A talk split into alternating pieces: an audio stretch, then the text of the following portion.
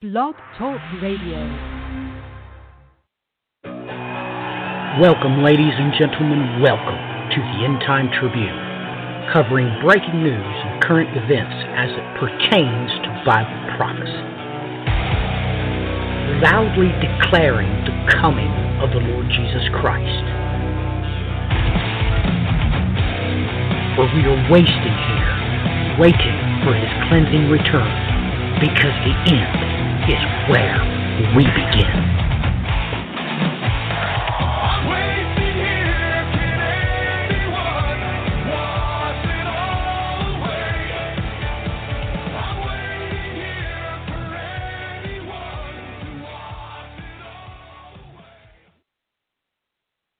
Welcome, ladies and gentlemen. Welcome to this week's edition of the End Time Tribune, March the 3rd, 2018. This in the headlines, released March the 1st. Missing ambassadors. U.S. lacks top representatives in half of Middle East. Now,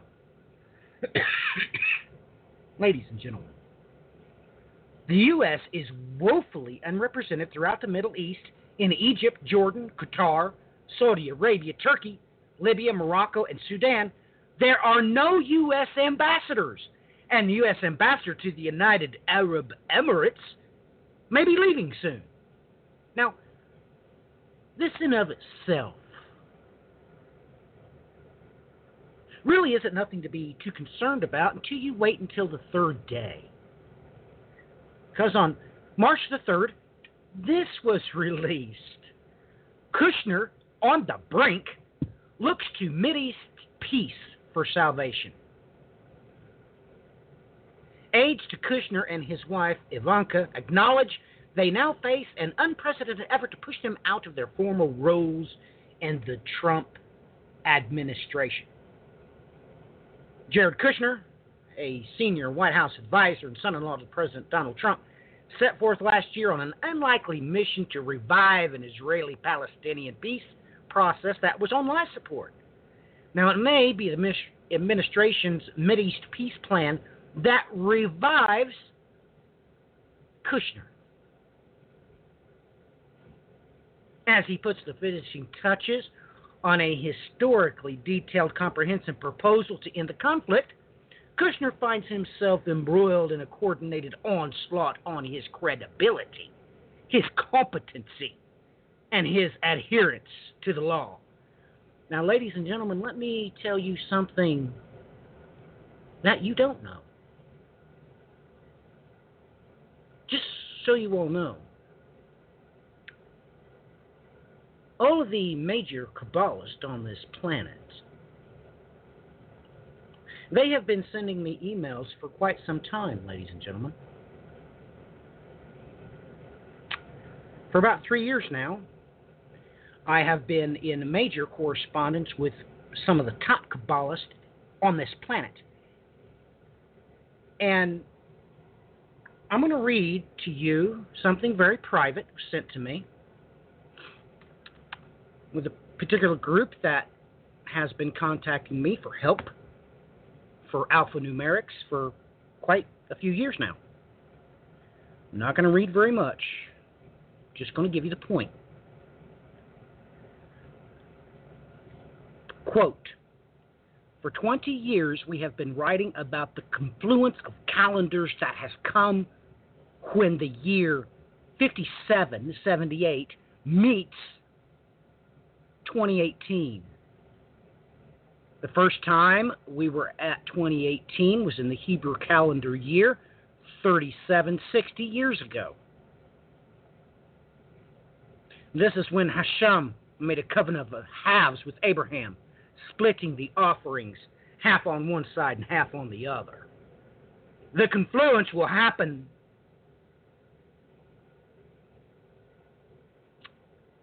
Should I read this next part or not? I'm going to skip a few sentences. The largest supermoon of the year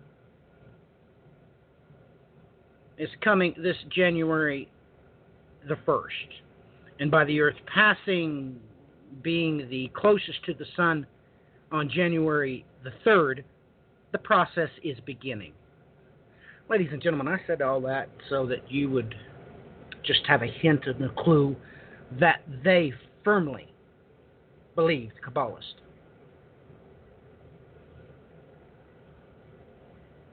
That they're going to get their Moshiach, Ben David. You know what that means, don't you? You know, I want you to check your all your notes, all you eschatology experts out there. Because if you need a hint about what I just said, you don't have a clue.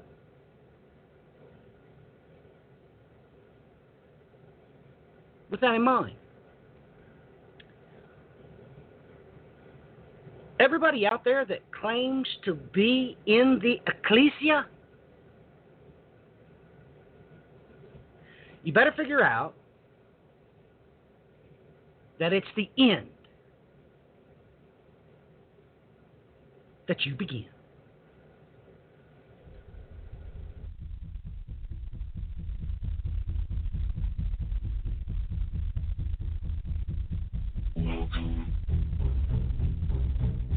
Activated all systems. Deactivation is not an option. You must find the truth. Remember, not everything is what it seems. If you don't stand for something, you might fall for anything. The end is where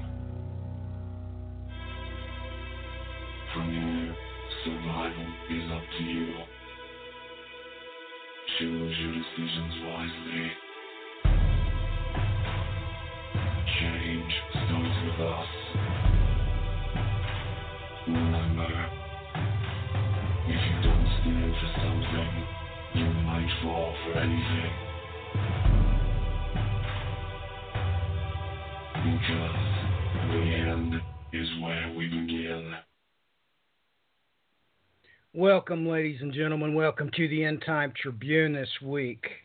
Clinton, how have you been faring this week, and what's been catching your eye in the news? You know, it's been a it's been a good week for me. You know, today is my father's birthday, so I got an opportunity to talk with him, and and it was it was nice to to hear about the history of my family and and to remember the goodness of what's going on, even though we deep you know dig deep into what is going on uh, across the globe because frankly it's it's gotten crazy and and I thought it already had- had been crazy but it seems like everything's progressing towards the path of absolute insanity at this point. Insanity is a good word for it. Um, you know, I didn't even know till I read that article that we were missing ambassadors in most of the major Middle East countries. That just absolutely blew me away. And then, you know, I just kind of put it on the back burner and just, you know, gnawed on it for a few. And then, sure enough, three days later, that pops up about uh, Kushner. And it really bothers me because I know Jared's name. Maybe everybody ought to look that up because his name, Jared, that's in your Strongs as uh, 3381. Now, for the name, they put little jots and tittles on it, and I've taught you all about that. You remove, remove the cantillation marks. Um, that's why most people can't see it because it's labeled, the name is labeled as 3380. But, ladies and gentlemen, that is Jared in Hebrew means to fall. That's what it means, to fall. Here, I'll teach you what the Kabbalists know. That word, Jared, is of course in. Uh, far should I go? You know what? Let's just do this. Take a look, see, of Genesis chapter 11, verse 5. The Lord came down to see the city and the tower which the sons of men had built. That's right, ladies and gentlemen. The Lord came Jared. Yep, that's that's what it is. Jared in your tongue. The Kabbalists know this. They they have known it. And you know, it blows me away that people you know, people claim to um, know everything about the end times and everything what the Jews think and all that kind of good stuff, and it just blows me away that they don't even know that uh, the dying words of uh, well, I'm not going to tell you his name. I will tell you what they what his nickname is. I can I can do that. Um, even though I'm kind of hesitant to do that, but uh, his nickname is Arizal. He died in 1572. That's right, the same exact time that the Edita Regia was completed. But anyway, he encoded this year, 2018 or 5778, with his final words. He quoted five words from a particular psalm.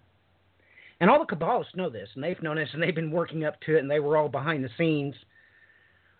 Oh, as far back as 2012, um, sending me things, uh, things for me to look in and to calculate.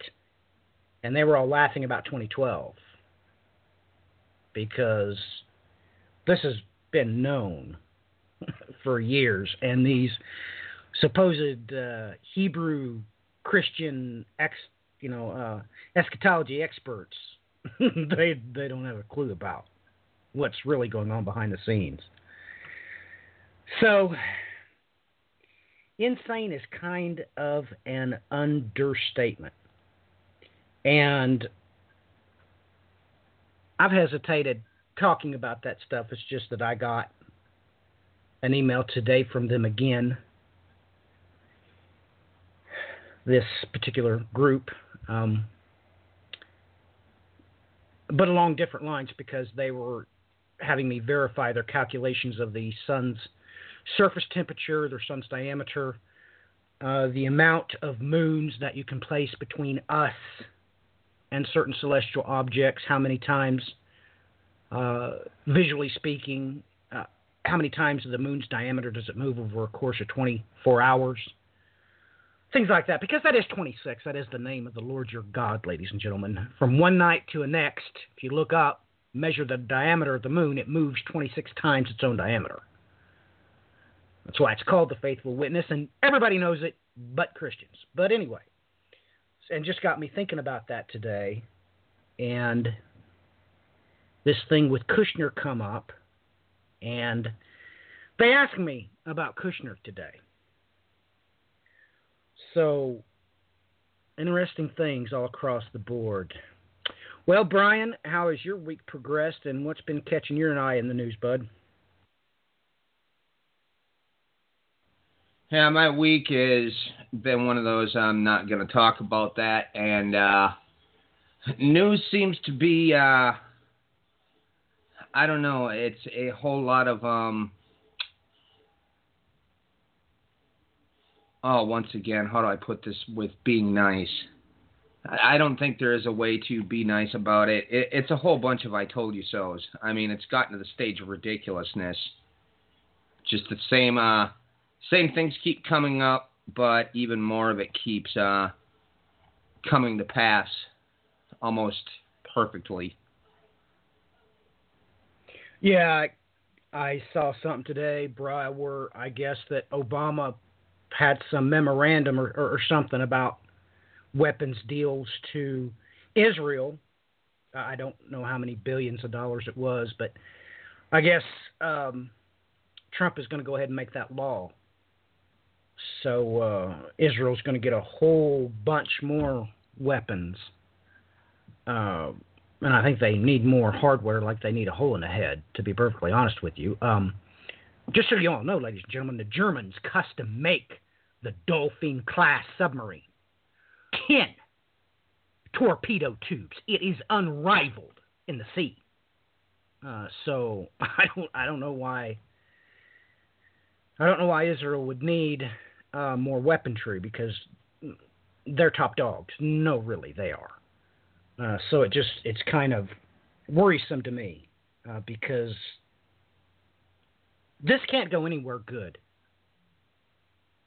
This equation that we're experiencing uh, in this uh, how do I put that life, this equation can't be equaled. Things are getting way out of control, and everybody on this planet's really getting tired of it. Um, I mean, even our allies uh, are making threats now because we're saying we're going to put tariffs on their imports and try to rebuild our steel and all that. I mean, we're just we're just asking with a fight, you know. We're just asking for a fight with everybody, and we're going to get what we deserve. Okay. All right. You need to chew on that for a while.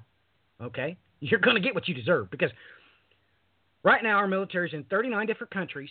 We're not there fighting anybody in uniform. We're not we're not engaging any foreign military. That means we are only hurting civilians. Okay?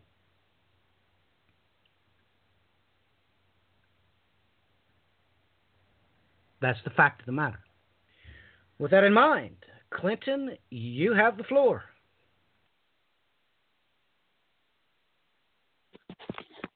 you know, I was having a having a hard time kind of figuring out how to start tonight. Mm-hmm. Um, and the the reason is because there's so much going on out there, and mm-hmm. if you look in one direction, you have an expert telling you something, and you look in another direction, you have a an expert telling you the mm-hmm. complete opposite. And the only way you know the difference between the two is if you either know your stuff or you guess. You know, which one you want to believe. Well, I think Matthew kind of hit on something right before he left. And and what he was talking about is, you know, the movement of the military. The fact that we're in 39 different countries and that we're not fighting against any particular country. That we're fighting against people, civilians. And, and the reason that that stands out is an article that came out just right before the show opened.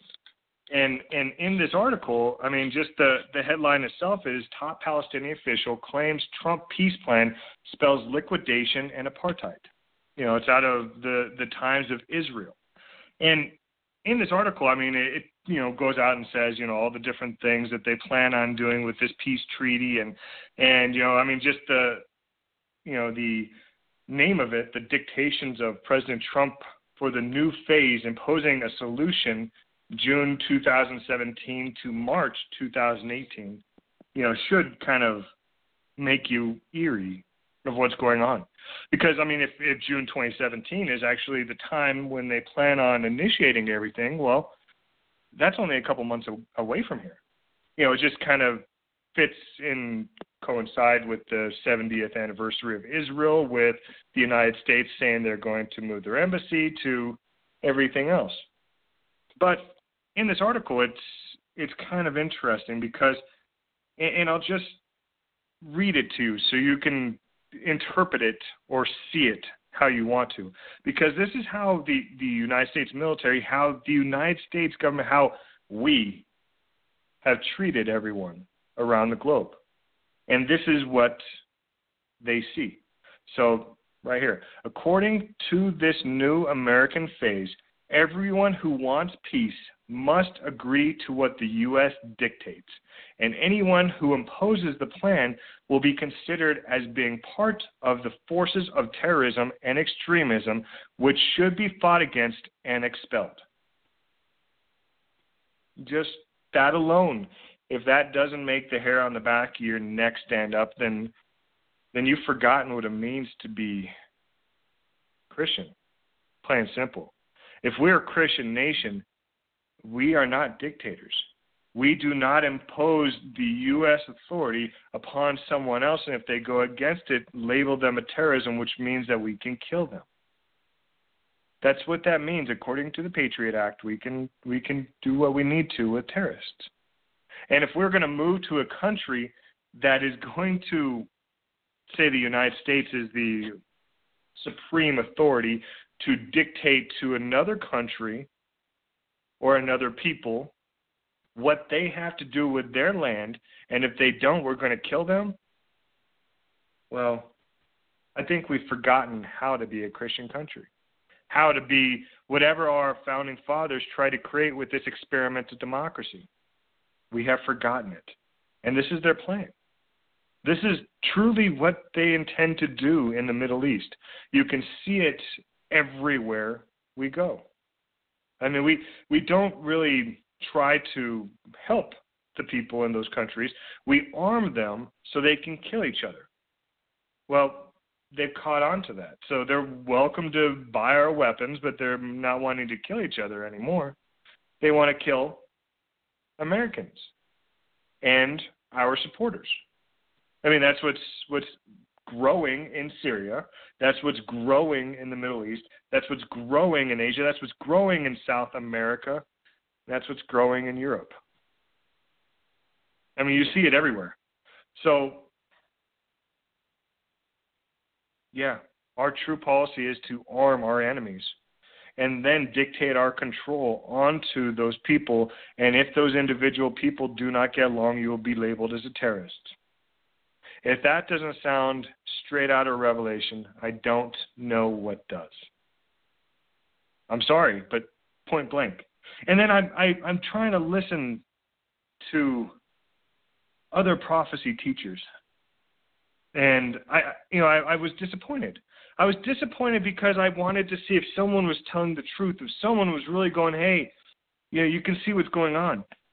And there's one teacher that I listen to that I respect that I like and he brought financial analysts on to talk about what's going on with the economy. And instead of talking about the real events. What the analysts talk about is how to make money. I mean, seriously. Like if you seriously believe that we're in the end times and at the very end and, and we're gonna see all those fulfilled, which I just described to you exactly what is written.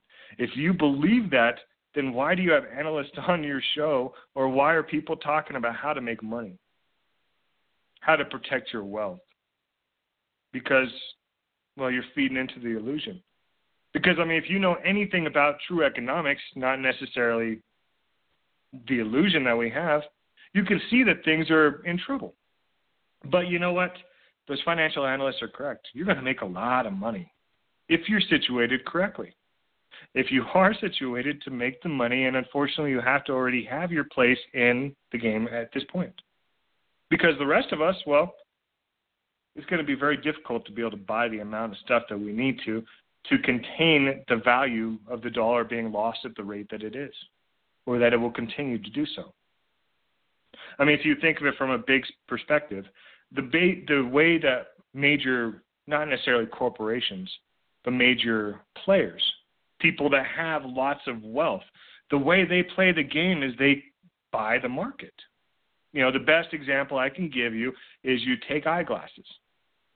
You have a company that makes the eyeglasses. You have a company that makes the frames. You have a company that does the inspections, looks at your eyes. There's another company that you know pays the doctors. There's all these different built-in companies that are different that are separate in the same industry. What people don't realize is most of those little individual companies are owned by one guy. So it doesn't matter the prices between these different companies if you own everything. You can charge whatever you want to because you're just paying yourself. That's that's that's how people and big players play the game. Is they just make sure that whatever happens, their their their business cycle, their their way of doing business just comes directly back to them. The money that's spent that they spend goes back to them. That's how it's done. So yeah, if you're situated correctly for what's coming, you're going to you're going to make some money because well, the only thing that tariffs actually do is increase prices. Plain and simple. Is you're going to have a 25% increase on steel. You have a 15% increase on aluminum. Now, what do we know about the tariffs that Trump has already put in place? Well, we know that we have a tariff that was put in place for Canadian lumber.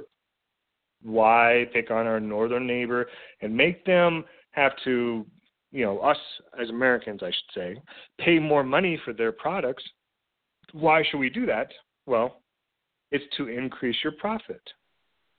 I mean, if you if you think of it not necessarily as the amount of houses you sell, but the quality of the house. So instead, you change it from quantity to quality. And so then, if you have one house that you sell for two hundred fifty thousand, or I should say, two houses at 250,000 or one house at 500,000, you only have to sell one house to produce the same amount of money. That's the one thing that you can't necessarily manipulate is the amount of revenue that comes in. After that point, any good comptroller or accountant or embezzler or whatever you want to call certain people, you can manipulate the money and put it any way you want to. You can make it look any way you want to. Ask Arthur Andersen there's there's a reason that comptrollers get paid the money that they do because they can put the money where they want to, but they can't manipulate revenue. They can't make that number up. That number has to come in. And if you're having sales that are dropping, what you need to do is you need to cater to those that have money so that you make them buy something and it makes it to where you still have your revenue on your books, even though you're selling less products. That is the reason for tariffs.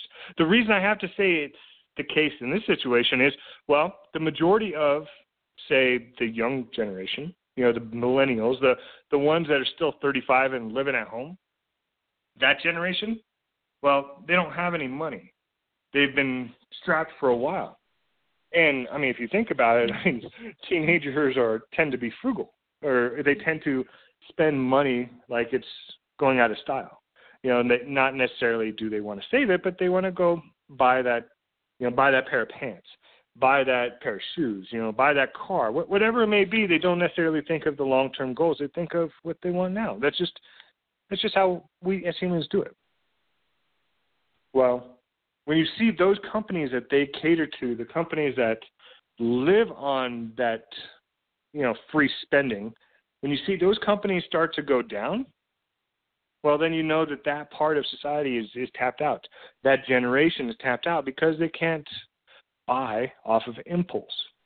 So then you have to cater to the next generation, which tends to be those that saving up for retirement, that have their nest egg, that have their money in place.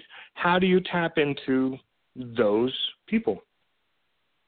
Well, you raise the prices on things that they actually purchase because then they're going to continue still purchasing the stuff because they have the disposable income to do what they need to.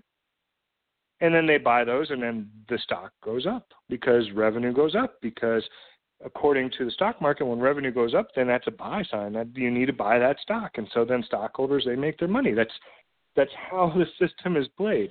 That's how the game is played. So, do we see that those stores that kind of cater to the younger generation, do we see them doing well?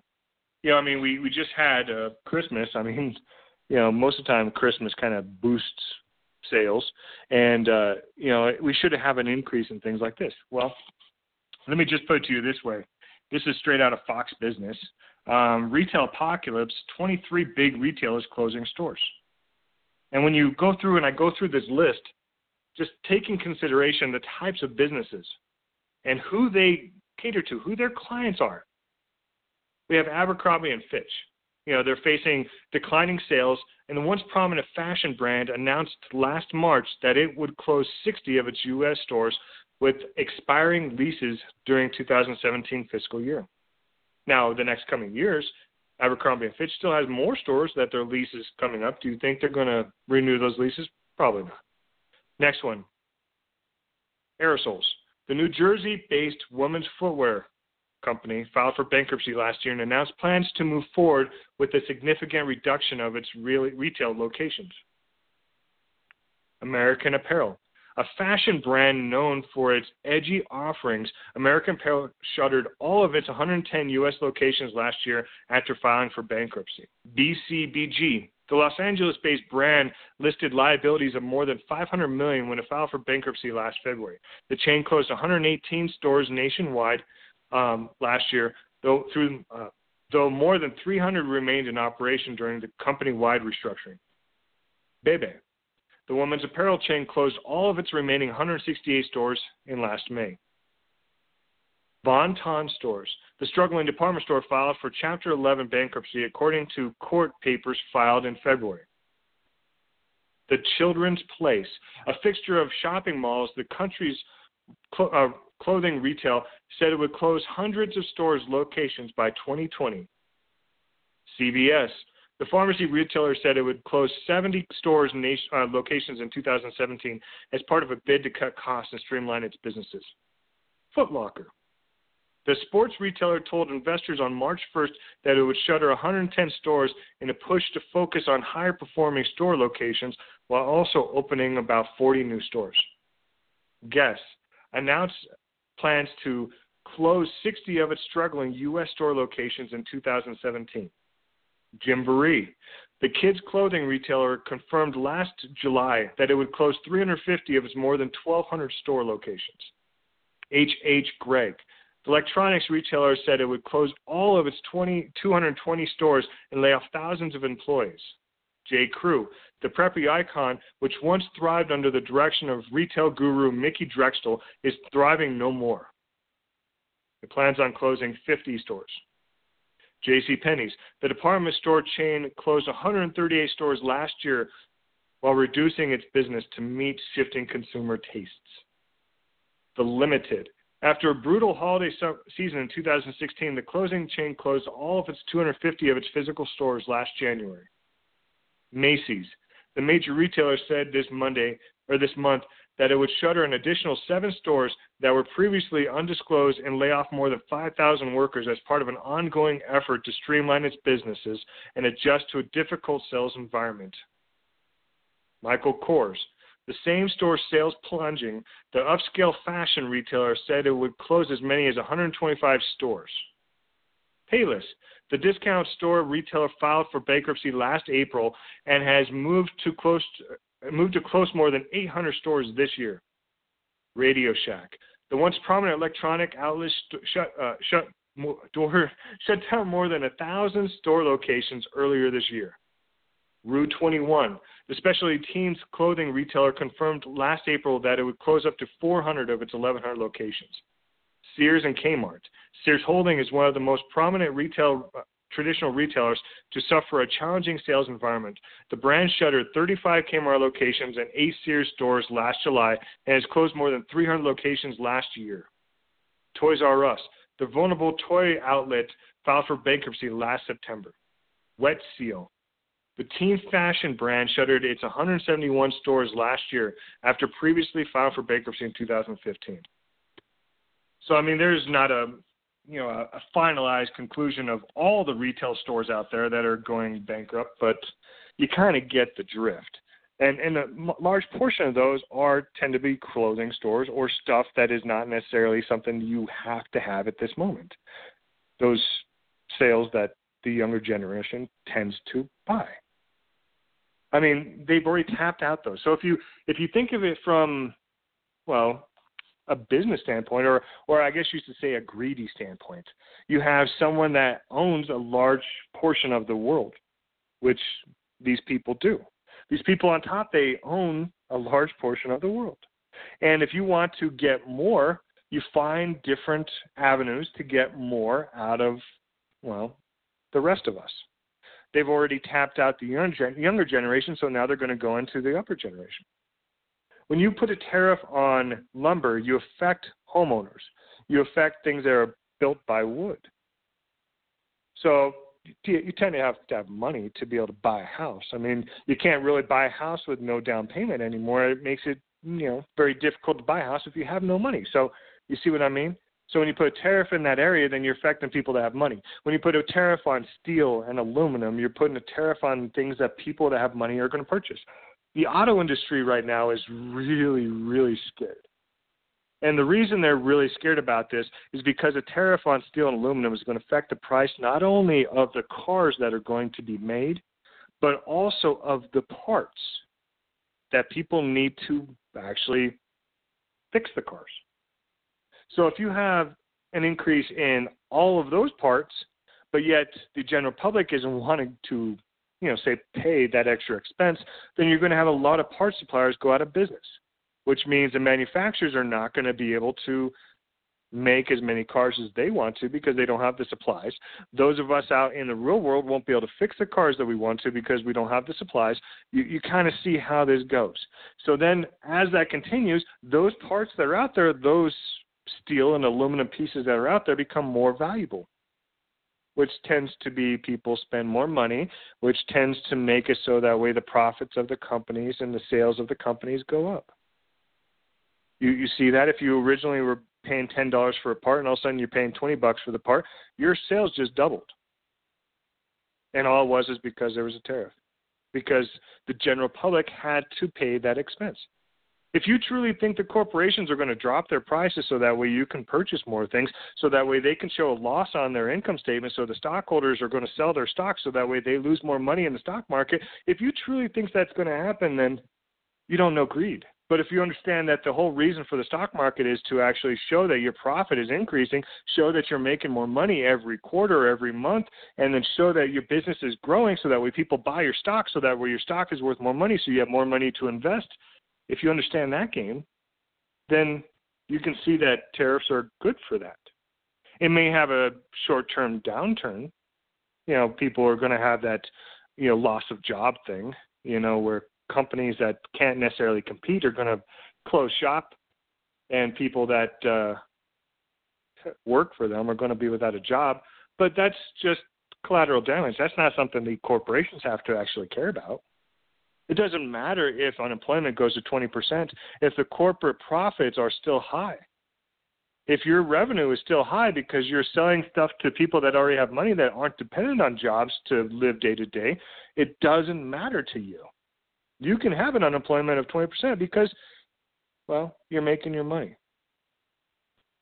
So when you think of what's happening with, with Donald Trump, the President of the United States, and his trade war, these tariffs that we plan on putting on everything, how it's easy to win a trade war, you have to realize that the war isn't necessarily being fought the way that we as Americans believe our politicians should fight. I mean, realistically, the way it should be is we want to keep costs down so that way the general public can buy things so that way our quality of life is good, unemployment is low and and everyone is happy.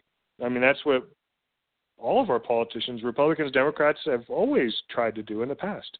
They may have disagreed on how to do it, but they've always tried it.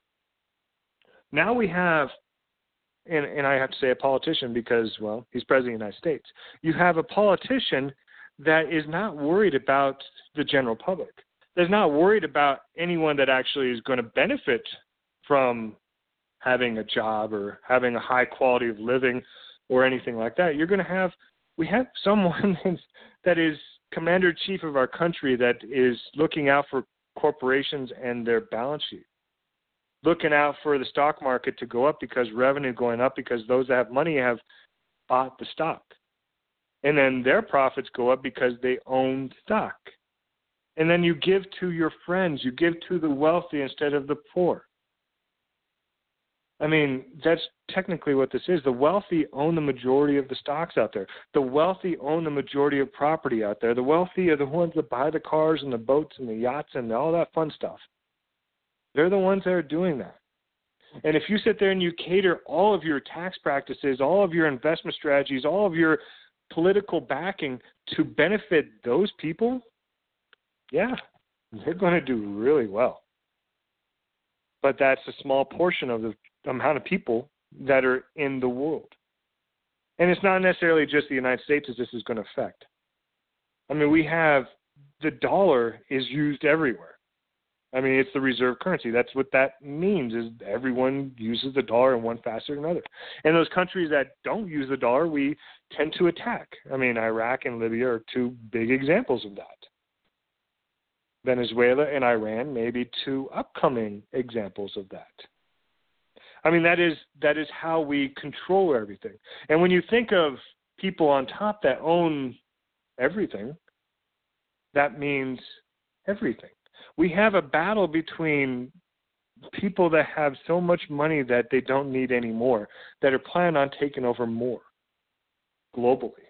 I mean, this is not just something that's happening in the United States. The problem is in the United States, we are in, in a race to who can purchase it quicker. Are we going to allow corporations to be able to buy all these small businesses that are going to go belly up when the cost of everything goes through the roof? In the in in the short term, the people don't have money to buy anything. Larger corporations are going to buy those businesses. That's how it works. And then those corporations then become stronger because they have more assets and they can absorb a loss and they have all you know the reserves in the bank. They have all the stuff that they can do. I mean, that's that's the game. So you use a recession to actually contribute that. I mean, look at 2008 when all the individual banks went under. I mean, that was the whole point: is you're getting rid of your competition. And now we have that that's going to be happening on a global scale. And we have other countries trying to break away when they see this happening because we have China told their investors, do not buy any more property or any more assets in the United States. You need to invest more in the One Belt, One Road. So the United States then changes the tax policy so corporations can bring the money into the United States so they can have that money in the United States ready to purchase everything that they need to. Because we are moving away from this democracy, this America that we all love and, and grew up with. We are moving away from that.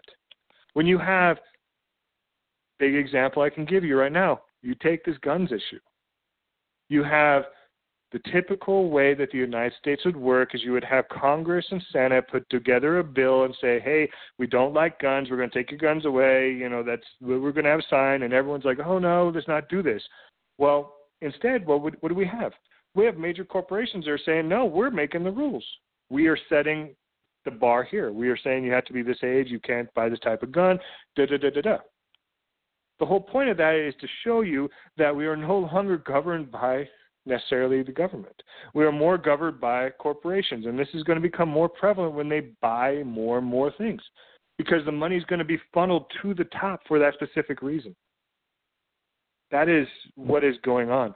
So, yeah, those wealth managers that are telling you how to make money during this, well, yeah, if that is your goal, then you're going to make some good money at doing it. But that's the greed aspect of things. That is why we are in the situation as people that we are in. This world has brought us to this point, and we have brought this world to this point greed. The fact that, the fact in Buenos Aires that there is a massive problem with homeless children that are you run around stealing just so they can survive. To the point that the the government there one of their solutions is to round these children up and start killing them putting them into camps because they don't know what to do with them. Even though these children have done nothing wrong but were born in the wrong place and and don't have parents or any instruction that is our solution as a people is to just kill them So if if if you don't recognize what's going on, then yeah, play this game. Continue playing it. Or you can see that our leaders are completely disconnected from reality. They don't care about you. They don't. Their whole point is is to get every asset they can and to use this imaginary currency that we have to get as much of the assets before it falls apart. I mean, we are going to see inflation, and that is what these tariffs are going to be putting in place. It's going to make everything more expensive on you. It doesn't affect Donald Trump in any way. And yes, trade wars are easy to win when you are just on top trying to make money from both sides. Your your plan is to make money, not necessarily benefit our country, not necessarily take care of what needs to be done to actually help us progress as a nation. That is where we are headed. And that is exactly what is being presented to us at this moment. Now,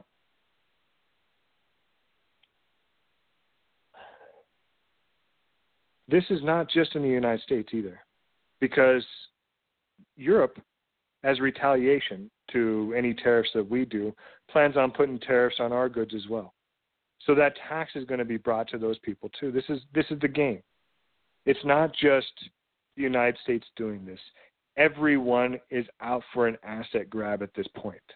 And everyone is going to be affected because it's going to be sold to the top bidder. I mean, we've talked about before how one of Trump's original solutions to Jerusalem was to basically auction it off, and whoever can buy it, you can have it. I mean, that's that's one of the solutions that he talked about. Well, that's fair to those that have money, and that's not fair to those that don't, because they don't have the opportunity to get in. And what we know from our society is we don't care about the poor. We don't care about helping those. The fact that we're talking about cutting back on social social security, talking about cutting back on Medicare, Medicaid, talking about cutting back on food stamps. We don't care about our poor. It's all about those that have money. As you know, Mitt Romney, when he ran for president, said, you know, those 99% are worthless eaters. The mindset. And when you understand the time that we are in, and you understand the leaders that we have in place, and the doctrine and the the movement that they are making, then you understand that this has all been talked about in Scripture. This has all been put in place to show you the control mechanism that's being put in place right before your eyes. And there's no way to avoid it. There's no way to get past this. It is happening regardless if you want it to or not. It is happening to all of us. So I'm going to hand it back over to you, Matthew. But the last thing I'd say is is as things this whole gun thing is just crazy. Seriously, like the the fact that we as Americans are completely up in arms about the the guns being taken away is is is insane uh, you know, I can understand the side of it to where if you're, you know, an alligator hunter, you know, and for, instance, like the Swamp People, you know, show. If you're out there hunting alligators, yeah, you need a gun to do that. You have to be able to do it. If you live in downtown Miami, maybe not. You know, but but the whole point is is is you need to recognize how you are being seen by those that do not have the same perspective as you. And what I mean by that is when we have AR 15s being brought to a Pennsylvania church and interpreting revelations to sit there and say that this is the the rod of iron that you're supposed to rule with so that way you can then bring people into your church to protect them from this evil that is happening? Look at what you're doing. You're inviting something very, very evil into your church. You're inviting not only a reason for someone to do what happened in Waco, Texas, but you are also scaring those around you. And you have to realize that if you're going to be a light to show the truth to the world, then you need to be a light to the world. You have to show that to them. Just in an article talking about what, what's going on with this, it just this little portion said concern over Wednesday's gathering prompted a nearby elementary school to cancel classes for the day. It also sparked a small denomination outside the church, with one protester saying to the Associated Press that it's scaring people in the community. That is what you bring in your guns to churches doing. How are you being a light for your God when you're scaring everyone? So, Matthew, I'll hand it back over to you, man. Well, that's that's that's quite a that's quite a place to hand that baton back over to me. You got a little sweaty there, Clinton. Amen. No, by the Lord my God, I say amen, hallelujah to that.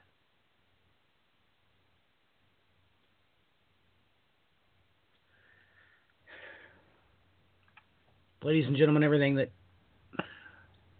Clinton's in the process of learning right now. It's not too pleasant. You know, you have no idea what's going on behind the scenes, do you?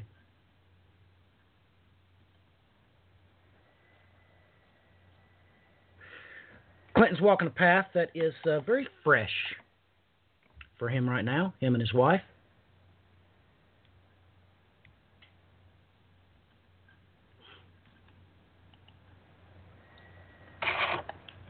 Are you praying for Clinton? Or is that above your pay grade? Do you uh, pray for Brian? Or is he the least of your worries?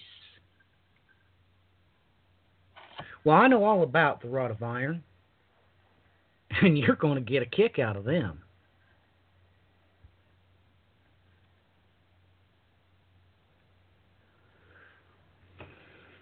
Has anybody had their eyes on. Let's just pick a random city. How about Lodz, Poland? You know who came from there?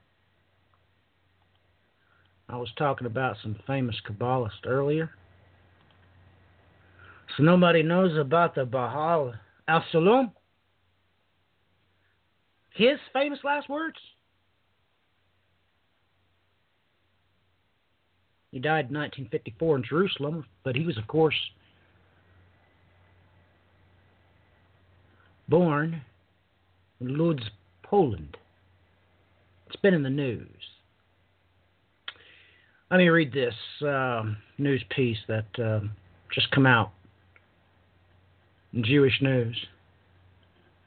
On February 6th, the Polish president signed a law that makes it illegal for people to discuss or accuse Poland of Holocaust atrocities committed by the Nazis and from referring to concentration camps as Polish death camps.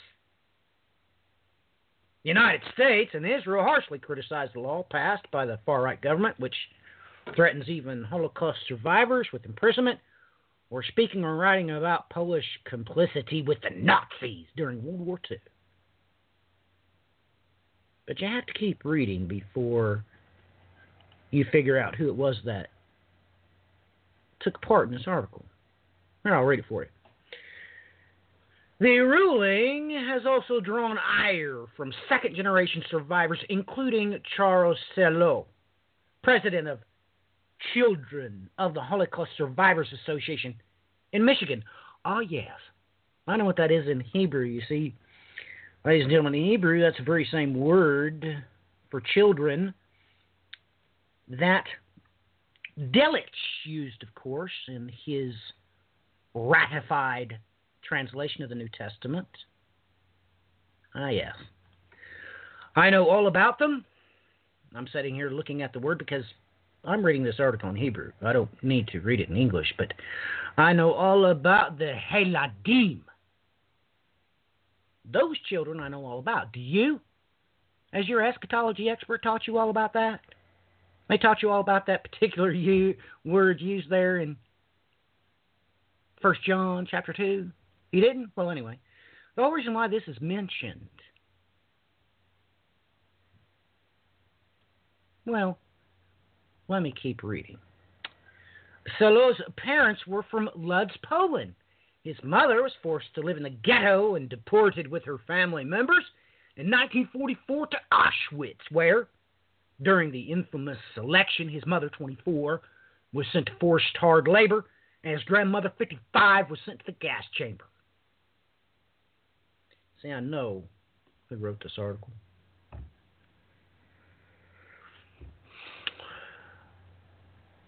Let me tell you about the uh, famous last words of this particular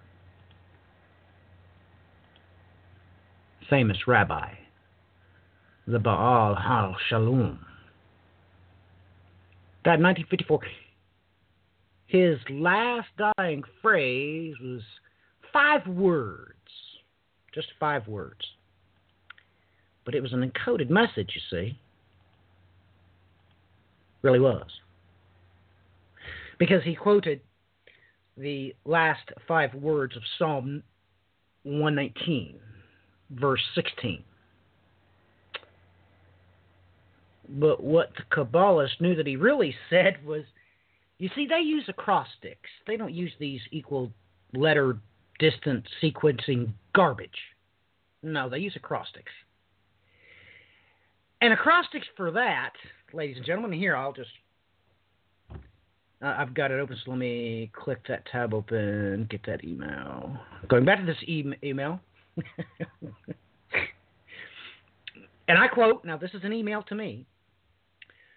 Uh, since his passing, uh, these words were shrouded in mystery, yet we have to look no further than the acronym of the five last words there in Psalm 91:16 whose gematria milui spelled out in alphanumerical value. let me let me transliterate that for you. What the Kabbalist is trying to tell me is that you take the acrostics and you spell out those letters. They're all Hebrew words. The alphanumerical equation for that, ladies and gentlemen, is 666. Now, if you don't have a clue as to how that directly relates to the year 5778, well, I, I guess you need to send some personal messages to your eschatology experts, I guess. But you can take this to the bank, ladies and gentlemen. Every single thing that Clinton had to say reminded me of the book of Asaph. Do any of you know what that is? Let me read to you what's going to happen. Now, this is coming from the only prophet that ever prophesied by order of the king. So you might want to set up and listen. Because this is how he said it was all going to start. A psalm of Asaph, truly God is good to Israel. Now, remember, I've taught you all, ladies and gentlemen, Israel here is not what you think it is because it has a prefix yod. This means whom God has straightened. Okay? I know that all of you, whenever you look it up in your Strongs, and you go down there and look at the root words, well, the root words is 8280 and uh, uh, 410. No, it's not. It's got a prefix yod. They're lying to you. But anyway,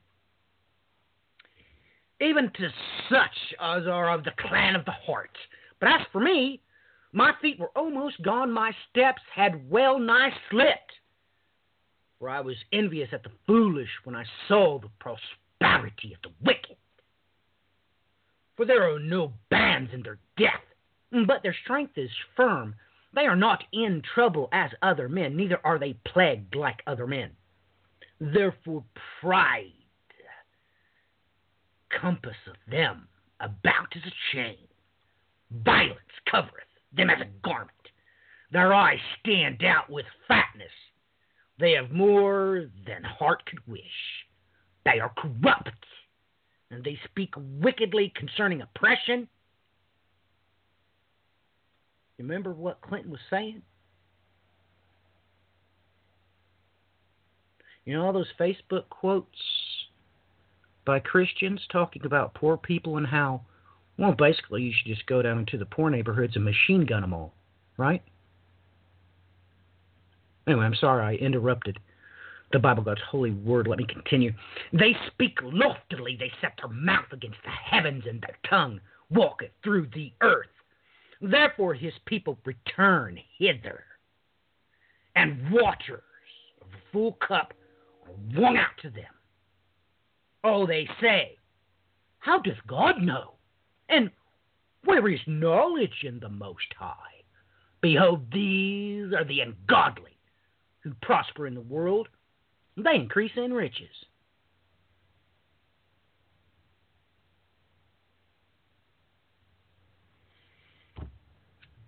You know, I'm quite certain that Clinton had no idea he was just singing the song of Asaph.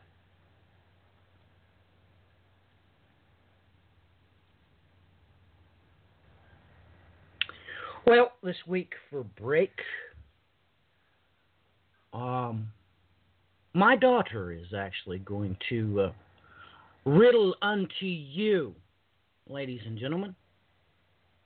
She's going to riddle unto you of the Yeladim, as it is in four times Genesis chapter 33, and twice in Exodus chapter 1, just so you can get a clue and Yes, I made reference earlier to uh, it being in First John chapter 2 and verse 13.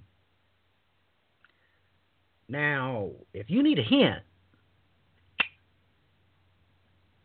that means you ain't got a clue.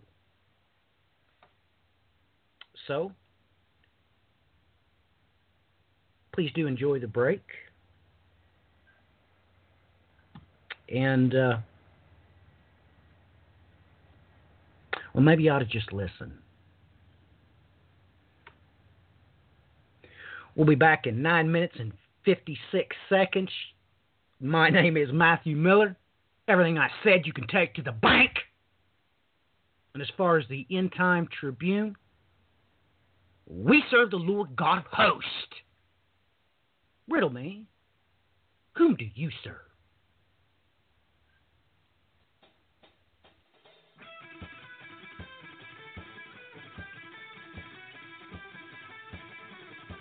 Genesis 33. Now Jacob lifted his eyes and looked, and there Esau was coming, and with him four hundred men. So he divided the children among Leah, Rachel, and the two maidservants. And he put the maidservants and their children in front, Leah and her children behind, and Rachel and Joseph last. Then he crossed over before them and bowed himself to the ground seven times until he came near to his brother.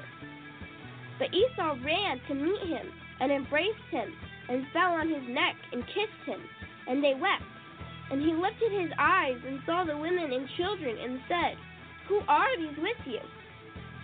So he said, The children whom God has graciously given your servant. Then the maidservants came near, they and their children, and bowed down. Leah also came near with her children, and they bowed down. Afterward, Joseph and Rachel came near, and they bowed down. Then Esau said, What do you mean by all this company which I met? And he said, These are to find favor in the sight of my Lord. But Esau said, I have enough, my brother, keep what you have for yourself. And Jacob said, No, please, I have found favor in your sight. Then receive your present from my hand, inasmuch as I have seen your face, as though I have seen the face of God, and you were pleased with me. Please take my blessing that is brought to you, because God has dealt graciously with me, and because I have enough. So he urged him, and he took it. Then Esau said, Let us take our journey, let us go, and I will go before you. But Jacob said to him, My Lord knows that the children are weak, and the flocks and the herds which are nursing are with me. And if the men should drive them hard one day, all the flock will die. Please, let my Lord go on before his servant. I will lead on slowly at a pace which the livestock that go before me and the children are able to endure until I come to my Lord in Seir. And Esau said, Now let me leave with you some of the people who are with me. But he said, What need is there? Let me find favor in the sight of my Lord. So Esau returned that day on his way to Seir, and Jacob journeyed to Succoth, built himself a house, and made booths for his livestock. Therefore, the name of this place is called Succoth. Then Jacob came safely to the city of Shechem, which is in the land of Canaan. And he came from Padan Aram, and he pitched his tent before the city. And he bought the parcel of land where he had pitched his tent from the children of Hamor, Shechem's father, for 100 pieces of money. Then he erected an altar there, and he called it El Elohe Israel.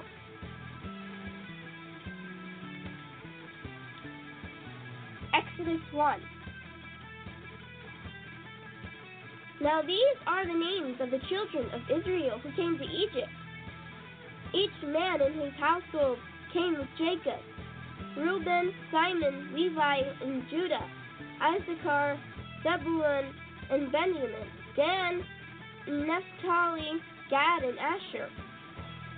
All those who are descendants of Jacob were 70 persons, for Joseph was in Egypt already.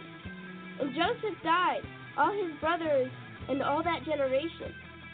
But the children of Israel were fruitful and increased abundantly, multiplied and grew exceedingly and mighty, and the land was filled with them.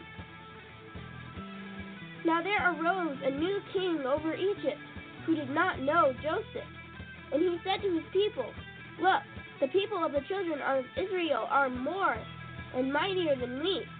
Come, let us deal shrewdly with them, lest they multiply, and it happen, in the event of war, that they also join our enemies and fight against us, and so go up out of the land. Therefore, they set taskmasters over them to afflict them with their burdens, and they built for Pharaoh supply cities, Pithom and Ramses. But the more they afflicted them, the more they multiplied and grew, and they were in dread of the children of Israel. So the Egyptians made the children of Israel serve with rigor, and they made their lives bitter with hard bondage. In mortar and brick, and in all the manner of service in the field. All their service in which they made them serve was with rigor. Then the king of Egypt spoke to the Hebrew midwives, of whom the name of one was Shiphrah, and the name of the other Puah. And he said, When you do the duties of a midwife for the Hebrew women, and see them on the birth stools, if it is a son, then you shall kill him. But if it is a daughter, then she shall live. But the midwives feared God, and did not do as the king of Egypt commanded them, but saved the male children alive. So the king of Egypt called for the midwives and said to them, Why have you done this thing? And saved the male children alive? And the midwives said to the Pharaoh, Because the Hebrew women are not like the Egyptian women, for they are lively and give birth before the midwives come to them. Therefore, God dealt well with the midwives, and the people multiplied and grew very mighty. And so it was, because the midwives feared God, that he provided households for them. So Pharaoh commanded all his people, saying, Every son who is born you shall cast into the river, and every daughter you shall save alive.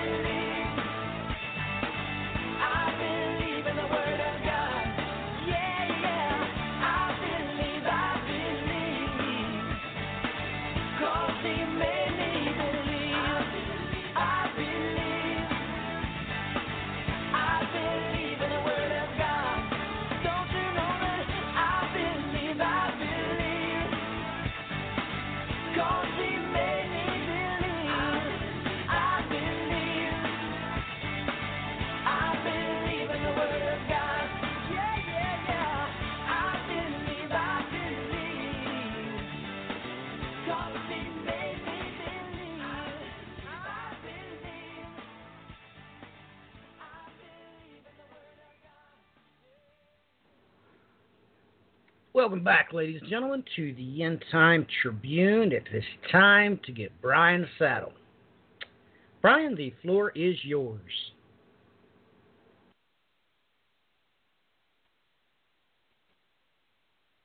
All right. Uh, just to give you guys a heads up, uh, jump in and let me know if I'm having connection issues. Uh, my wireless is playing um, few games here right now, so I'm not certain if I'll get stuttering or what. But nonetheless, if you have to let me know if it's chopping up, uh, that would be helpful. Now, here's the question: Is I think I'm kind of synonymous with that statement of where do we begin?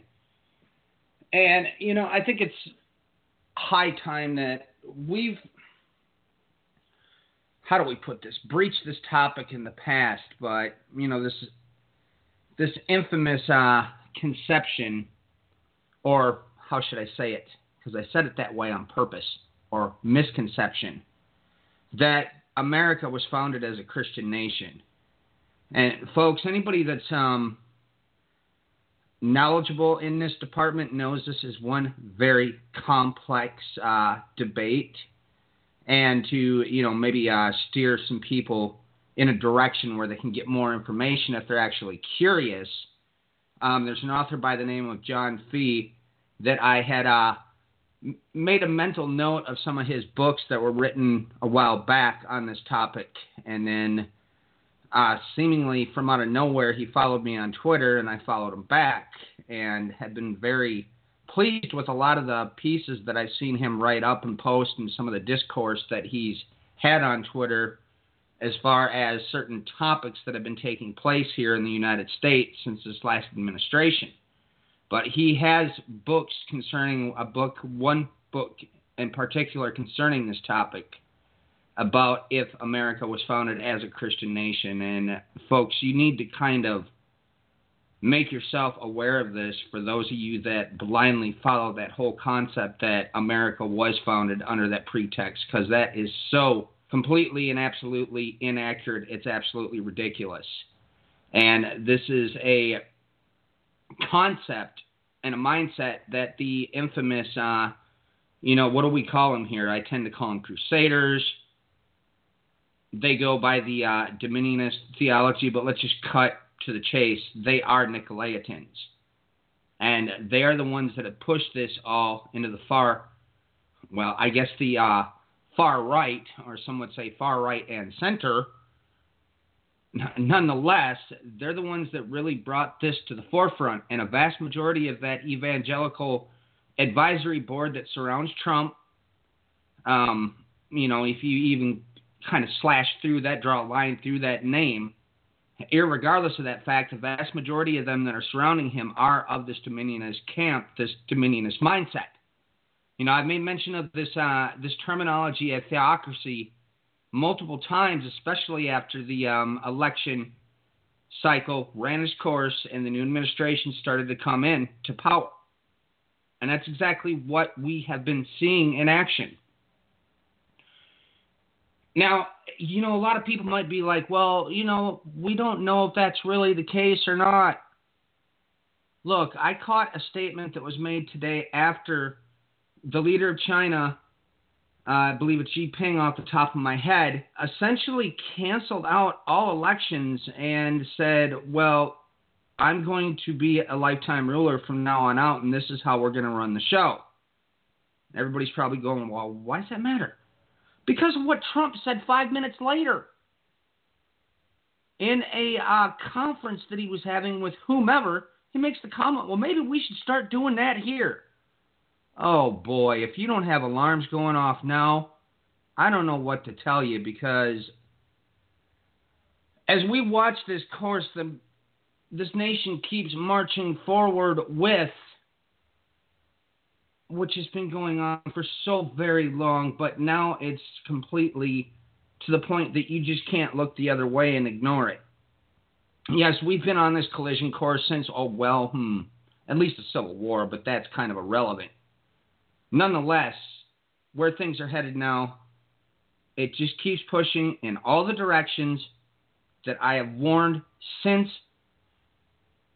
last year. Yes, well, you can even go out there and find one of our videos that got almost no views. Go back and push play on that one. It was the last video we did. Go push play on it on the Bands of Time and listen to what we stated was going to happen over the course of the next few years because you're going to start get, getting chilled to the bone as you look at all the events that have played out and everything that is getting set to be put into motion as we speak. Things with Russia and China have literally intensified like nobody's business, even more so in this last week. And after last week, you'd almost think that that, that can't be. How is this possible? Gave a speech. Great big speech for concerning the election, all kinds of different odds and ends. And he came forward and said, Look, we have new missiles that are capable of breaching any sort of anti missile defense systems, not to even mention they don't need fuel, they run on nuclear power. We've upped the ante with our nuclear missiles.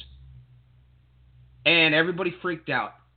United States flipped out, the European Union flipped out, or let me just um, you know, give it the proper titling, NATO flipped out. He stated on top of it that any of our allies that are struck with a nuclear missile, we are going to react in kind. Once again, all the NATO members got on the phone with each other immediately. Angela Merkel, Macron, Trump had a little conference, and you'd be scratching your head if you realized that Merkel and uh, Trump have not been getting along so well together. But when all of a sudden you have a direct threat come out like that, of course they're going to freak out. But who made the threat first?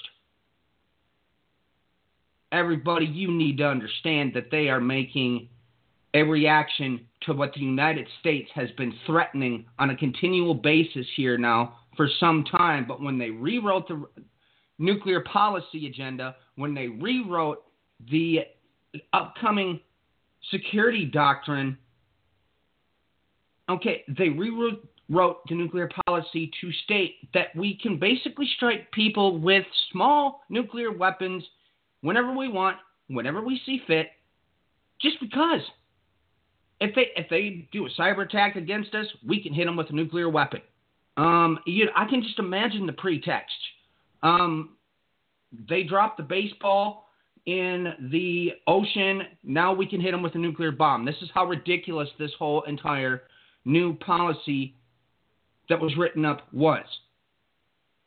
These nations also got upset because they think that Russia has been breaking the treaties. But never mind the fact that America broke those very same treaties. By doing what?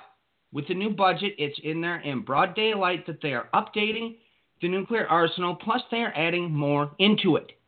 And of course, they got mad because the people that feel most threatened by this nuclear agenda have done the same in kind. Folks, this is headed to a place that is just going nowhere good and it's moving at lightning speed. And if you can't see it, I don't know what to state.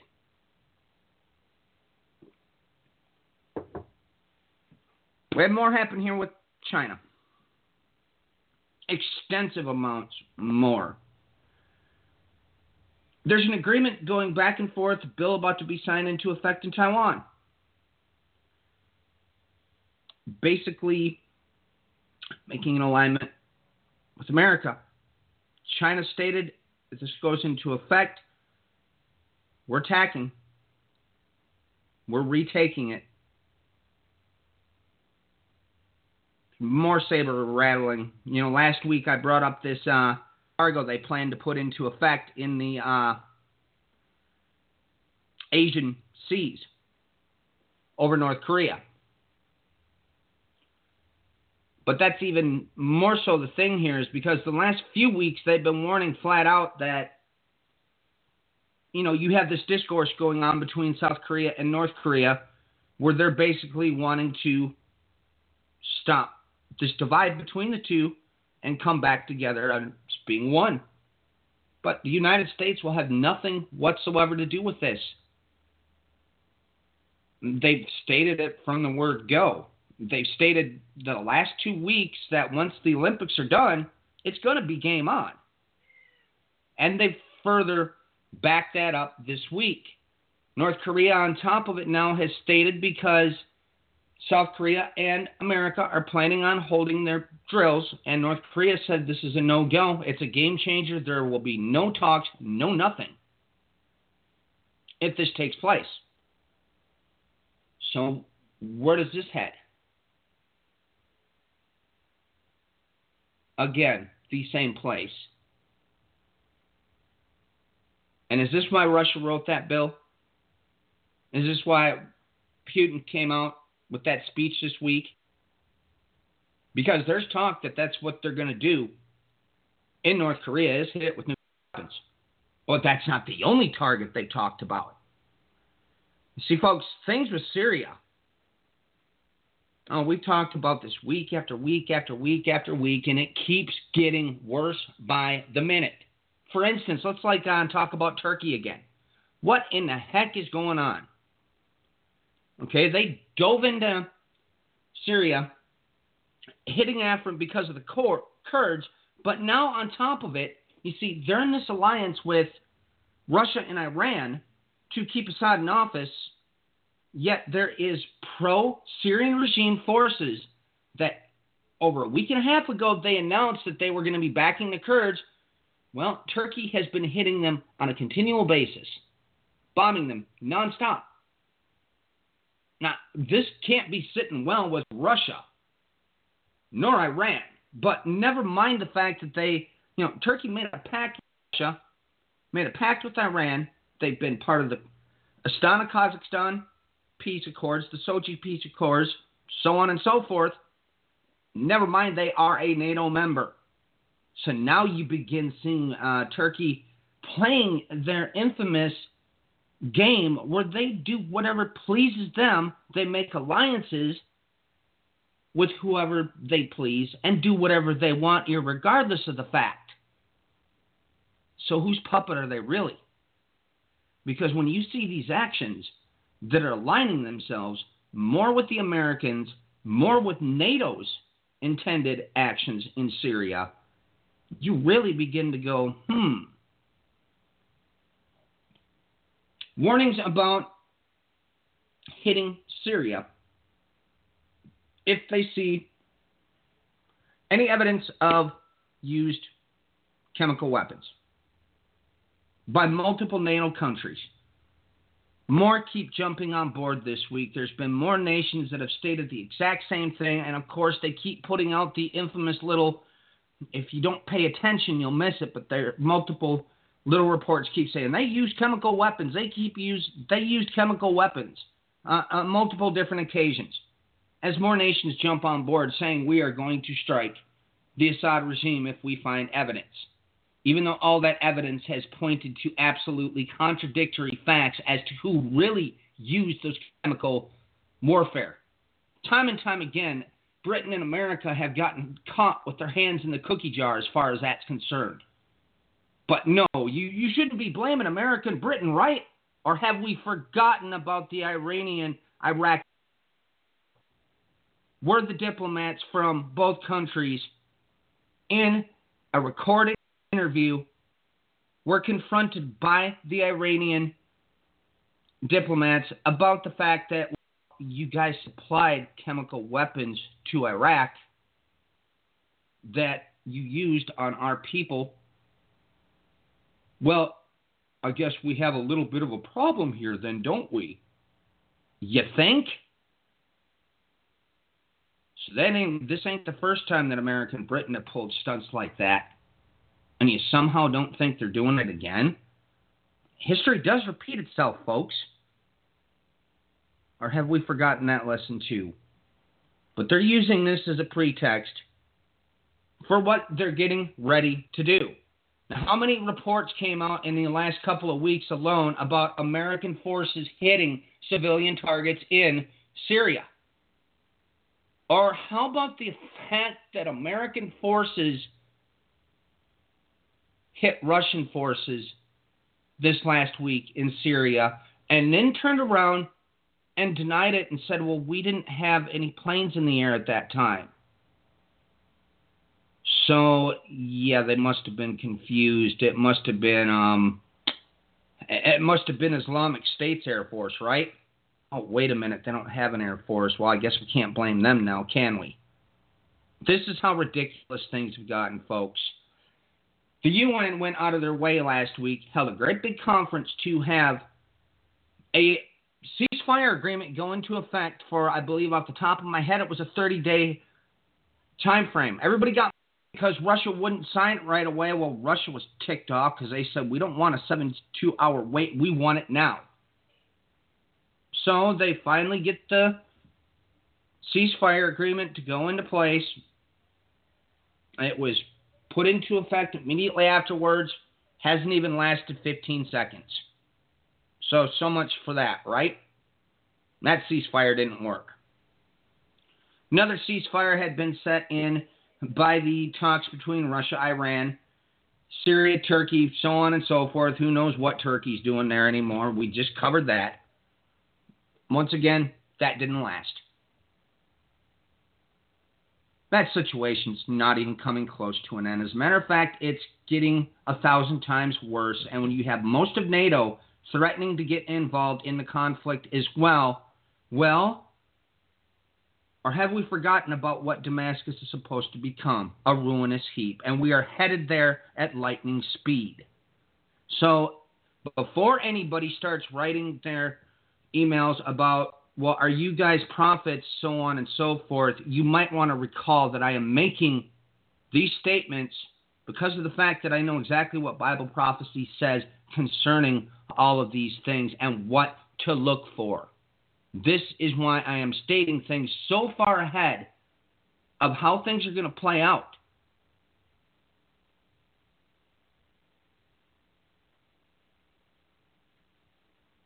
That's what's happening there. Now, Iraq has been a little bit on the quiet side. Of course, it really hasn't if you've been paying attention to what they've been pulling on the Kurds. Today, or uh, yesterday, I believe, stories released about what just happened in Iraq. All the big governmental heads got together, put together a great big budgetary agreement between the Shia, the Sunni, and the Kurds. But wait a minute, the Kurds, it, it put the Kurds, but it didn't. Swept them off to the side corner like is atypical. This thing with the Kurds is not done, but Iraq is getting ready to explode all over again. And if people have forgotten what happened after America began to pull its forces out when Obama came into office, as he held to what he stated he was going to do, the entire area exploded with sectarian divisions because of these exact same things.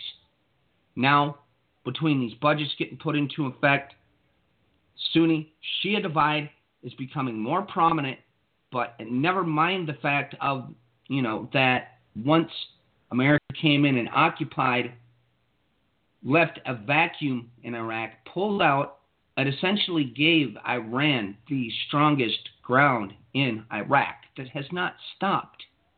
Matter of fact, that's been at the heart of what's been happening with the Kurds. It's been the Shia groups on a continual basis and people aligned with the PMF, according to reports on the ground coming out from different sides. The Popular Mobilization Force, aligned with Iran, that has been taking the ground from the Kurds.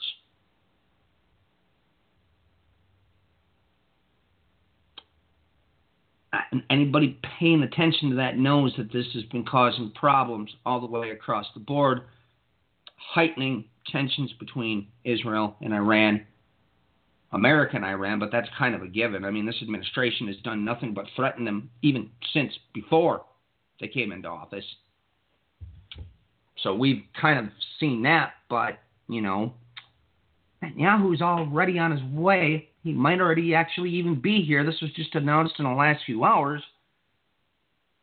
to America to discuss Iran. And he's holding his atypical meetings. Should be interesting. More threats have gone in that direction with Iran. It's Kurdistan situation, I have a feeling, and I've said this before, we haven't seen the end of this. We haven't even come close to seeing the end of this with after the September call for independence that took place with the Kurdish people. Then they were attacked in Erbil, Kirkuk, all that land, essentially most of their areas that they had either taken during the liberation of those areas from ISIS have been taken back. And they're even trying to force them off their own land. And this is one complex ball of wax, too. There's so many details that go into just the politics, the drama inside of the Kurdish government itself that it's literally it's hard to keep track of it all. But there's a lot of problems in that neck of the woods, and things are about to get even worse in Iraq. And, you know, I cannot help when you see an article state that three major leaders got together to work out this new budget, I can't stop but think of Micah 5. seven shepherds, eight leaders of men. It just catches my attention so very quickly when you see three leaders coming together of completely conflicting groups. One walks away ticked off. This is getting ugly. I mean, what else have we had going on here? Um, there's not, again, any end in sight. Let's see. In the Balkans, here's a story I got sitting right in front of me. Macedonia has four options to rename, resolve name dispute with Greece. That's not coming to an end either. It's massive I believe it's in Albania. There's massive protests going on, going all the way back to the Balkan Wars, Kosovo, Serbia. The whole Balkans is intensifying massively. Just in the last 24 hours alone, there was story after story after story. I couldn't even look at the sheer amount of them because there was just so many. Go over and look, folks. Matthew had already brought this up. Key U.S. lawmakers want to boost Israel's $38 billion defense aid package. You know, I, I, going hand in hand with an article put out by LobeLog talking about the annexation that's going on behind the scenes in Israel. You see, folks, they're not doing annexation through acts of war. They've got people in the background putting in little tiny laws that nobody's paying attention to that's just grabbing more land and more land and more land.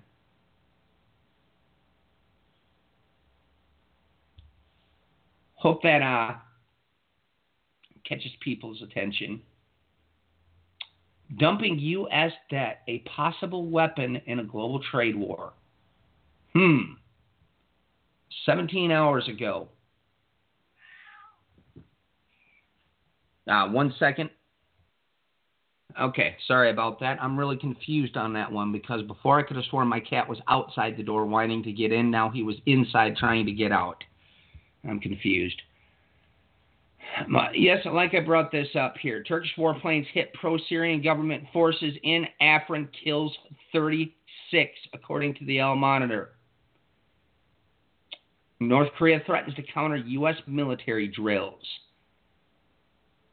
NATO says Russian warnings against allies unacceptable. Putin before vote unveils invincible nuclear weapons to counter the West. German government hack was part of a worldwide campaign says sources. But of course, who do they blame again? Yes, we're back to blaming Russia for everything that happens. Now, I hope this catches everybody's attention because I warned to watch for this. The Ukraine says weapon decision heralds a new era of cooperation with US. They signed into effect the bill to give the Ukraine the offensive weapons that they were seeking Stingers, Stinger missiles, all sorts of things that are going to make the Ukraine escalate like you would not believe. But I, mean, come on, everybody. I thought that uh, all the media had everybody convinced that Putin and Trump were the best of buddies. Then explain why it is that multiple saber rattling things were put into effect to the United States government towards Russia alone this week and why Russia responded in kind with that speech. I mean, come on. Uh, isn't that what the narrative's been? That we had a, a, um, a puppet leader that was owned by Russia right now? Oh, you people. You bought into the nonsense. Syrian government makes Good against Turkey steps up after an attack, just like I stated. Moscow sees extended U.S. sanctions over Ukraine as unlawful. See, uh, folks, that's what I was just talking about. More sanctions. Yes, we like to dump sanctions on everybody. That's what they're doing. As NAFTA wanes, Trump tariffs drive new U.S. auto concerns. Yes, folks, these new tariffs have people within the auto industry in America very highly concerned right now because of the fact that they think that this is going to bring about the closing of multiple factories that make these parts for these various cars. So this could lead to trouble on the horizon, at least from their point of view. Between the budget changes, the taxes, the tax overhaul that just happened, but now on top of it, this doing this, they're in worries that this is going to undo everything that they thought was positive. Well, folks, I don't ever see that the budget nor the tax plan was positive for anybody unless you seem to be within the 1%. Oh boy, Italy. And if this doesn't set off everybody's alarms, unless they forgot about, hmm, World War II, I guess they forgot about the theocrats there. Italy heads to polls with center right ahead, but stalemate likely. This was brought up earlier as well. Polish group sues Argentine paper under new Holocaust law. Yes, folks, Poland has made it illegal for anybody to say that they were involved in the Holocaust. Uh, talk about ridiculous. But then when you see, if you know anything about your rat lines and how the Nazi war criminals were able to escape and get filtered into South America, America, and then go there. Some of them go back other places, and they still keep showing up nonstop, even in very high level positions like in NATO governing bodies. Oh, you think I'm joking? Look into it. But this should catch your attention if you knew about the rat lines. Polish group sues Argentina yeah, that's a big headline. And this is the article I was talking about earlier. Iraqi parliament approves budget, budget Kurdish lawmakers boycott vote. Of Reuters. Look for the article, read it. It is excruciatingly important. And it's just going to lead to one more flashpoint re exploding in the Middle East. I mean, isn't it just ironic? Everybody thought that when Islamic State was taken care of, they kept saying, oh, well, everything's going to calm down in these areas. Uh uh-uh. uh Iraq's about to explode again. Syria's about to explode again. Never mind the fact that, of course, America has moved how many forces in the back door in Afghanistan to come up into Iran. Russia, China are talking about getting involved in Afghanistan. They're concerned about the Indian American alliance now in Pakistan. China and India have been going at. Oh boy, this just keeps one little piece at a time. Every single thing keeps falling together. Let's see here. Locked and loaded. China and U.S. are marching into a trade war. Well, we've talked about that. I don't know. I mean, Matthew brought that up almost six months ago. Watch for trade war. Maybe more than that. It's like I stated, Netanyahu takes off for U.S. Yes, he's been brought up on two separate indictments this week. It's going towards a third. And people wonder why I've not said too many nice things about Netanyahu. This is what annexation looks like. That's like I stated before. This is out of the LobeLog. Look into this article. Trump on China's Z consolidating power. Maybe we'll give that a shot. This came out of CNN earlier today. See, what else do we have here? North Korea rejects U.S. preconditions for holding talks. I touched on that. Now, this, I didn't even have to read the article because I know the history relayed to this, and that's what they start talking about immediately. Need a North Korean missile? Call the Cairo embassy. I bet most of you aren't aware that North Korea and Egypt were in alliance with one another during the 1973, I believe that was the Yom Kippur War, when North Korean pilots fought and died on the Egyptian side. Yeah, folks, that's what happened. So I'd advise you to read this article. They've been warning about this for some time now. Al Sisi has completely made a full blown power grab in Egypt. Anybody that tries to run against him, they just vanish. They step down through threats, you name it. I mean, it's either that or on top of it, the Muslim Brotherhood comes back to power, and that ain't going to be no good. We had problems between Bahrain now and another Shia group there. They arrested a uh, bunch of terrorists that they stated were aligned with the Shiites that were about to make a major attack on Bahrain. Why is that important? Hey, folks, we got the Fifth Fleet there. Hello. But isn't it ironic this happened just after last week when Trump held a major press or a major conference call between the United Arab, Arab Emirates, Bahrain, I believe Qatar was involved later at some point, Saudi Arabia. Oh yeah. Here's one that um caught my attention as well. CENTCOM undertaking realignment to meet defense future threats of Iran, China, and Russia. Yeah. Find this article as well. The version I got of it is out of the uh, Pakistan Defense um, forum. And let me see here. No, for Pete's sakes. I would try to get uh, the original source, but that link, of course, is not working. They usually post things that they find they're of massive importance. And that article is very important if you know what CENTCOM is.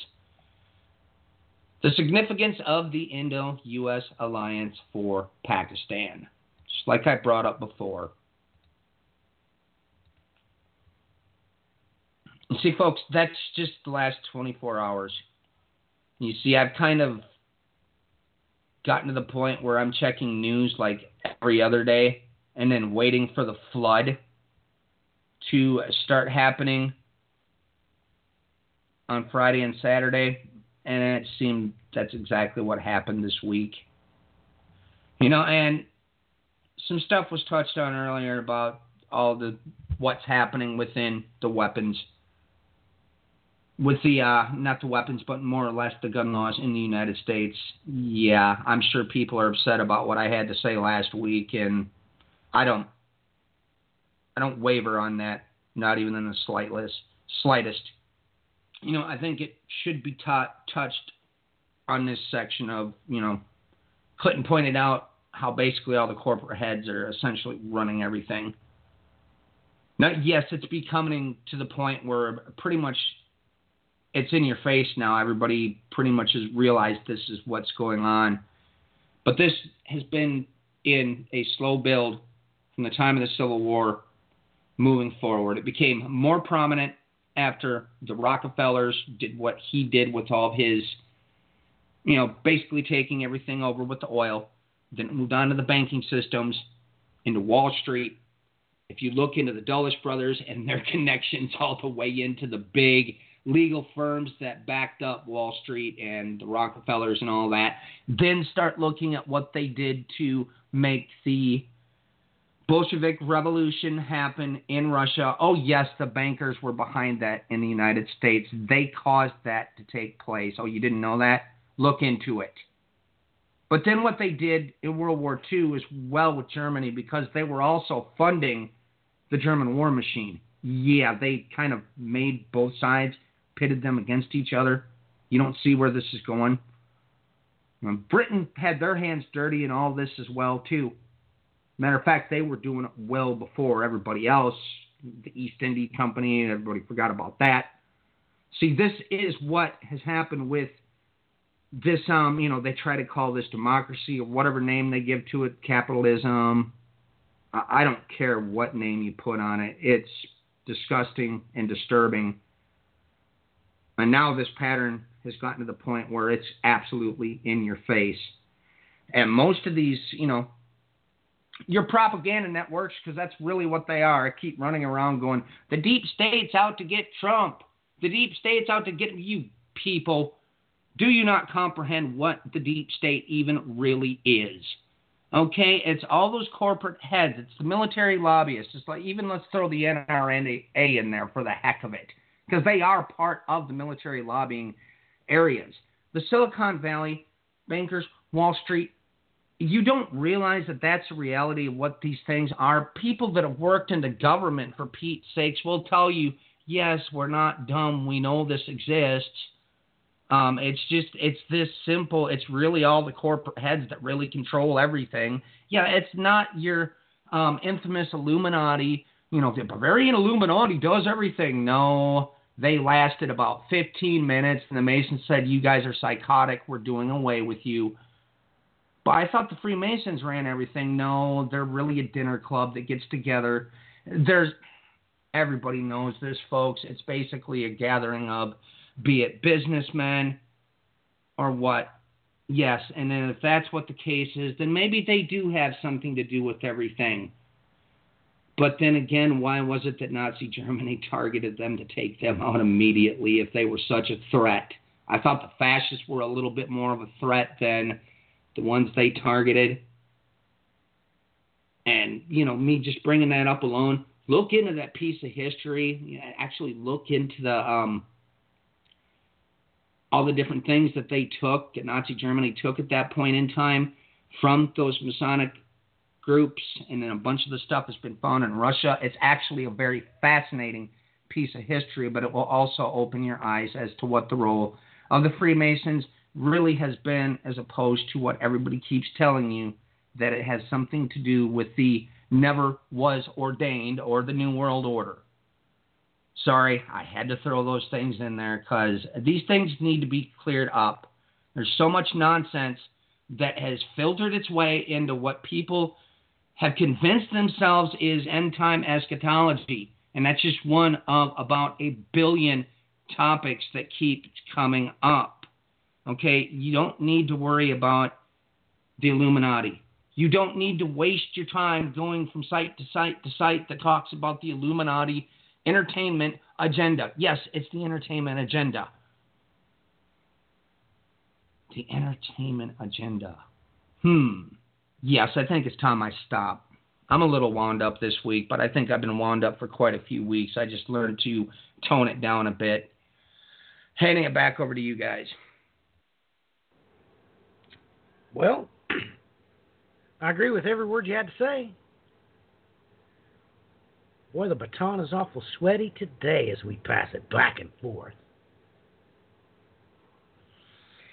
Well, Clinton, what was your uh, thoughts on what Brian and I had to cover? You know, I mean, it's just a testament to everywhere you look. It's things are being revealed, and and we didn't even touch on you know the topics of you know that now the UN and the United States is trying to say eh, that North Korea is supplying chemical weapons to Syria and trying to link the two of them together so that way they have justification to go against both of them. And we also didn't talk about the fact that Saudi Arabia now wants to go nuclear and they're basically going to the highest bidder and so the Trump administration is talking about building nuclear plants in Saudi Arabia. I mean, when you when you think of the insanity that is going on in the world, I mean that's basically everything that's going on. As you watch the TV, you know, then it's just, you know, this little tidbit or let's talk about this for three weeks or let's just be completely distracted. But when you see what is truly going on across the globe and the persecution that people are going through and the problems that are being developed and how it's all coming to a head, then you understand the full picture. And unfortunately, for the majority of people out there, they, the full picture is coming to fruition sooner than you think. Yeah. Uh, I got a kick out of that when it was released. That uh, well, um, not the USA building nuclear plants. No, no, no. U.S. corporations. America was not going to get a dime out of it. The corporations were going to, but not the Americans were going to. Because no one understands this, ladies and gentlemen. They'll subcontract all that stuff out to the Saudis. So only the people that Brian was just talking about, they're the only ones that will get any of that money. Because they'll pay the Saudi laborers like, you know, two cents a day. I mean, wake up. Duh. But that's what tripped me out about that that thing. That article was released. They come right out and said the the corporations that were wanting to build those nuke plants uh, in Saudi Arabia, which is, boy, you talk about bite, biting the hand that feeds you. Um, ladies and gentlemen, uh, if you think the Mossad's going to take lightly to that, let's let's see if anybody knows their history. Now, what happened in Iraq whenever they built a, uh, a nuclear reactor? Well, of course, the French was building it. What did Israel do? Nobody remembers. Well, they took that puppy out with F-16s. Actually, let me interject here. That's a little bit more than a nuclear power plant. Okay, because I watched with my own eyes. The United States was in tandem with them, by the way, and nobody talks about that. Those were nuclear missiles. So they did have their hands on nuclear weapons at that point in history when they hit them. Well, ladies and gentlemen, think about this. Uh, what do you think Israel's going to do if the Saudis start building a nuclear plant? It has no hope of coming to completion. And uh, what shipment of fighters did Israel just get? That's right, American fighters. Yeah, they'll take that puppy out. Ask anybody, they'll tell you. yeah, they can get it. You know, French contractors. This time it's American contractors. It don't matter. You sit and duck because Israel's coming. Okay, that that's common knowledge on the whole planet. Well, I think at this point that's going to be a difficult scenario for certain to know what's going to happen because there's been weird stuff going on be- between this new crown prince, um, Ben Salman, and Netanyahu, and Trump, as a matter of fact, behind the scenes. I I don't know that we know the full ramifications on what's happening with this newly built relationship, but in the long run, this ain't going nowhere good no matter how you look at it. And how can I say that? Right now, things Well, might I- be pleasant, but have we forgot about Psalms 83? look, look, man, look. This is the treacherous being treacherous, ladies and gentlemen. Last time it was okay. It was the French building a nuke plant for the Iraqis. But if you think that that's not what Netanyahu's going to come to the United States and talk about, you know, he's he's coming here very shortly. You're daft, because he don't get. not that Netanyahu has anything to do with it. The Mossad, the IDF, will never allow that nuke plant to be completed. And if Israel's ally, the United States, is going to build their enemy, Saudi Arabia, a nuke plant, that is the treacherous being treacherous. Now, I, look, I'm, I'm telling you, there, beyond any shadow of a doubt, here, let me do this. Israel jets, I can't remember which jet it was. Jets US. What was it? Um, I'm not seeing it. Um, fighter jets. Let's see. Uh, yeah, they just took delivery of F-35s. That's what's going to be used to take out those whatever's being built in Saudi yeah, and if I Arabia. with a remember, nuke plant. those F-35s are the stealth, if I remember correctly. well, whatever they are, they got upgraded. If you don't know that, you're clueless. Everything Well, yeah. Israel gets, they upgraded. Everything. Uh, I talked earlier about the Dolphin class submarines. They get them, put upgraded electronics on them, uh, upgraded sonar, uh, the ability to launch super cavitating torpedoes. Uh, yeah, you're you're yeah. Uh huh. so it's just like that F-16 that got shot down. They completely upgraded that with electronic warfare equipment that Yeah. was so far advanced that they were shocked it was even shot down. hmm Yep. So this is a case of the treacherous being treacherous. Now look, that's talked about in the Bible, ladies and gentlemen. I mean, Trump with one breath declares that he's going to move the embassy to Jerusalem, and then in the next breath, he says the United States is going to build Saudi Arabia. It kind of sounds like King Saul, don't it? Well, Clinton, uh, your closing comments, websites, contact information, please. you know everyone it's uh it's always a pleasure to to talk with you and uh to try to bring you as much of the truth of what's going on in the world as we can so thank you for your support um if you want to look more into me you can go to my website clintoncowatch.com or you can follow me on twitter um you know it's at clinton cowatch and uh you know we post all the the articles that we talk about in the show i'll post it on my twitter and uh i also tweet during the show, so you can live tweet me as well. Thank you very much, and uh, may God guide you on your journey. Brian, closing comments, websites, and contact information, please. Oh, that was the sort of point here, and it got even more. How do we uh, it here at the end, folks? We don't make blind statements from out of nowhere.